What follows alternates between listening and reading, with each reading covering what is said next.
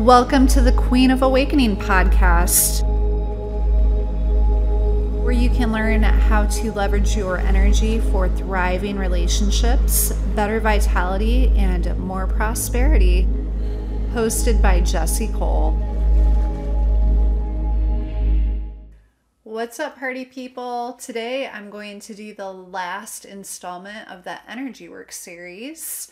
And today I'm going to talk to you about craniosacral therapy, what it is, some of the experiences I've had, and why you might want to do it. For starters, craniosacral therapy is a gentle hands on therapy that you can do if you're suffering from migraines, from neck pain, from side effects from cancer treatments also called CST. The practitioner will use a light touch method to examine the movement of fluids that come from your central nervous system. From what I understand it, there is a contraction and an expansion because your body is always moving. It can help your body release the connective tissues or the fascia that is in between the muscles. And practitioners know that the body is interrelated at all levels. CST can help with chronic pain, fibromyalgia, migraine headaches, MS, neuralgia.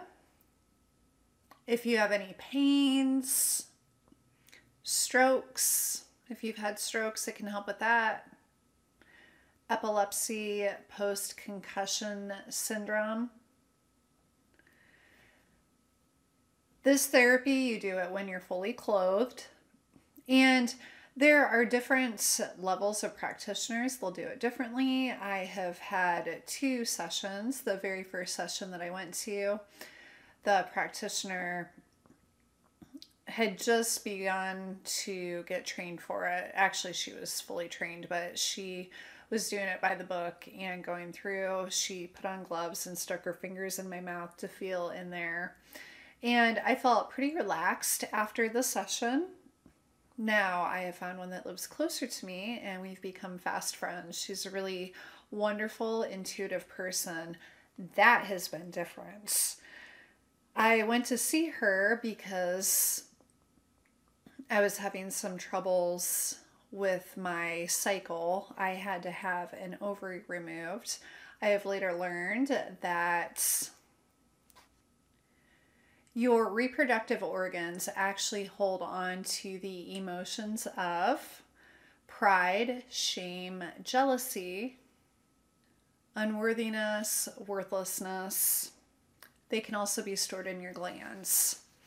So I've got to back up and tell you a story about myself. My husband, we've been married for over 10 years, but we've had a breakup makeup relationship for 17 years. And he had a son with another woman, and he was paying out the nose for child support, which anybody that is with somebody paying child support has experienced this. I totally feel like you should have to pay for your kid if you have a child with somebody else, but his was set really high. And it was hard. We really struggled. I felt like I had to pay for everything because so much money was going to his ex. And so I kind of resented my stepson for this. I'm over this now. You know, we have more income coming in, which is great. But I resented him because of this. And then I felt guilty. I felt very shameful. So, fast forward about 15 years, all of that guilt for feeling that way, my deep seated feelings of unworthiness, all of that built up within my body. And I had to have my left ovary removed because these emotions are stored in your body. They can be stored in your organs, they can also be stored in different parts of your body. But the first session that I had with her, the first couple of sessions that I had with her, it's good to find an intuitive practitioner because my body was talking to her and she picked up on what my body had to say, and my body told her that I was harboring guilt in my ovary. My body was confused because it didn't understand what had happened to my ovary after I had surgery. So apparently, the right one that I had left was resentful that it had to work so hard because it didn't understand that I didn't want to have more kids. And so we got that all sorted out. And it was a very eye opening experience for me. It caused this huge paradigm shift for me because at that point I didn't realize that my organs could hold emotions and that my organs could also express emotions. I also have some trouble with my left shoulder. I carry a lot of tension here, and a lot of times when I work out, my left shoulder will become really inflamed, and I didn't really understand why that was happening. And it turns out that I was harboring some anger from my dad, who was a narcissist and really controlling. And he loved me and I loved him. And I've worked through all of that. But I had anger stored here. And there was so much anger there that my body didn't even want to talk about it at first. It threw her some attitude, which is hilarious because all of the comments that my body would make were a direct reflection of my personality. Shocker! so I also found out she I had gotten into past life regressions and past life therapy. She spontaneously went into a past life with me, which was really cool because um, I didn't see it. I wasn't getting the visuals that she did, but she informed me that I was in the Civil War and she said that I got shot in the back. My mentor that has been helping me with the emotion code confirmed that, but she said that it was shrapnel that got stuck in my shoulder. So the energy from when I was in the Civil War carried through into this lifetime, which is not uncommon if you're struggling with any kind of uh, body issues. There's a really good chance that it's something that was unresolved in the way that you died or something traumatic that happened to you in past lives other experiences that I've had with craniosacral therapy, it's been such a wild ride. Um, my body told her that I was unhappy in my marriage, which, you know, if you're married, you've got ups and downs and things can be good and they can be really bad. And since then, I've worked through that with my husband, but I was just feeling really lonely and I wasn't sure if I wanted to stay with him because he doesn't believe in God and I really, really believe in God. So I wasn't really sure if he was a good fit for me anymore. And I had been harboring this secretly in my heart that I didn't feel comfortable telling anybody, but she knew. My body told her I'm also a Reiki practitioner, and so she went through and did a check of my chakras, and she said that my my sacral chakra and my throat chakra weren't getting along, which really cracked me up because I'd never thought of my chakras not getting along. The reason behind that was my sacral chakra was telling me that's your gut feelings, your gut intuition between your solar plexus and your sacral chakras. That is where your gut feelings come from, your intuition, your your self-esteem, your self-confidence, anything that has to do with your sexuality. But what was happening was I wasn't listening to my gut. So my gut was telling me one thing, I wasn't speaking my truth so there was an imbalance in my chakras. And since then, I have switched gears and changed because I started off with my YouTube channel for yoga and now I'm doing it on awakening. So I feel like I'm more living in alignment with my truth and what my life purpose is. I feel like my life purpose is to help people see the mystical side of life and to bring things that are not accepted mainstream more into the light.